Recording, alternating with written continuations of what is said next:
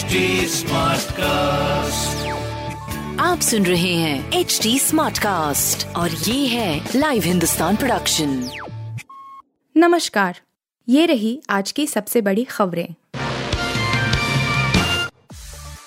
ब्राह्मणों की भरपाई मुस्लिमों से करेंगी माया निकाय चुनाव में उतारे ग्यारह मेयर उम्मीदवार। उत्तर प्रदेश में निकाय चुनाव होने वाले हैं। चार और ग्यारह मई को दो चरणों में मतदान होना है, जिसके लिए प्रत्याशियों ने अपने नामांकन दाखिल कर दिए हैं। शहरी निकाय चुनाव में भाजपा का पलड़ा भारी माना जा रहा है और सपा भी मेरठ जैसे शहरों में मुकाबले में दिख रही है। लेकिन इस बीच बसपा के प्रत्याशियों की भी काफ़ी चर्चा हो रही है। 2012 में विधानसभा चुनाव हारने के बाद से ही बसपा की यूपी में हालत खराब रही है। उसकी ब्राह्मण और दलित गठजोड़ की सोशल इंजीनियरिंग बीते पाँच चुनावों से लगातार फेल साबित हुई है ऐसे में अब वह मुस्लिमों पर भरोसा जताती दिख रही हैं।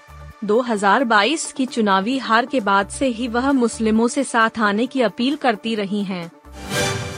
कर्नाटक में येलो अलर्ट जारी, कई शहरों में बारिश की संभावना भारत मौसम विज्ञान विभाग ने 26 अप्रैल से 30 अप्रैल तक बेंगलुरु में हल्की बारिश की भविष्यवाणी की है।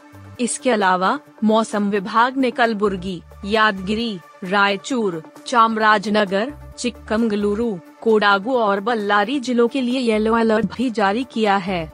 येलो अलर्ट बुधवार यानी आज के लिए जारी किया गया है। जिन क्षेत्रों को येलो अलर्ट पर रखा गया है, उनके लिए मौसम विभाग ने एक बयान में कहा कि बिजली चमकने के साथ हल्की से मध्यम बारिश और 30-40 किमी प्रति घंटे की रफ्तार से तेज हवाएँ चलने की संभावना है।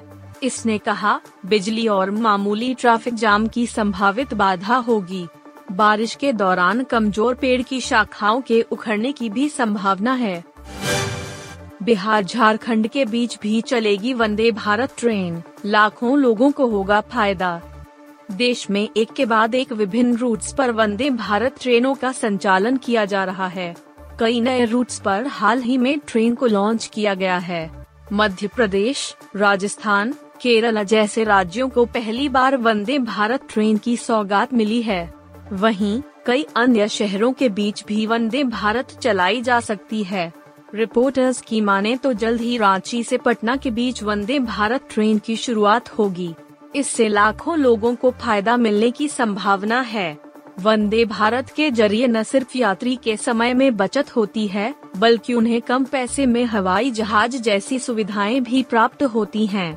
रांची से पटना के बीच वंदे भारत ट्रेन की शुरुआत जल्द की जा सकती है। इससे एक शहर से दूसरे शहर जाने वालों का दो घंटे का समय बच सकता है। समलैंगिक शादी पर सुप्रीम कोर्ट में अड़ा केंद्र, कहा संसद को ही लेने दीजिए निर्णय सुप्रीम कोर्ट में समलैंगिक शादियों को लेकर बुधवार को याचिकाकर्ताओं की दलीलें जारी रहीं। भारत के मुख्य न्यायाधीश डी वाई चंद्रचूड़ ने कहा कि केंद्र का शहरी एलीट क्लास वाला तर्क सिर्फ़ पूर्वाग्रह है और इसका कोई असर नहीं है कि अदालत कैसे मामले का फैसला करेगी मगर केंद्र सरकार इस मुद्दे को लेकर अड़ी है कि इस मुद्दे की जटिलता और सामाजिक प्रभाव को देखते हुए इसे संसद पर छोड़ देना चाहिए।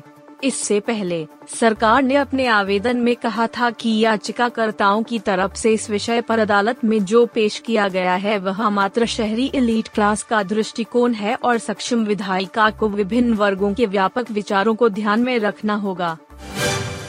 मंदिर की दिए से लगी ग्रेटर नोएडा की बिल्डिंग में आग, मशक्कत के बाद बुझाई गई।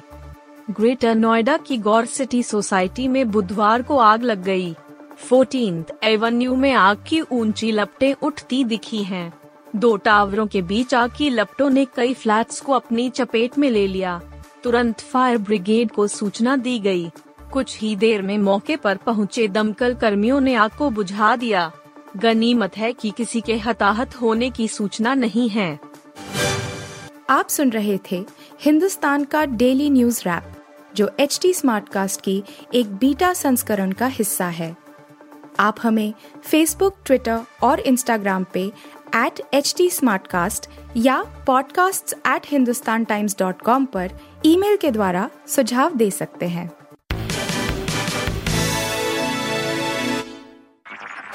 आप सुन रहे हैं एच डी स्मार्ट कास्ट और ये था live Hindustan production smart Smartcast.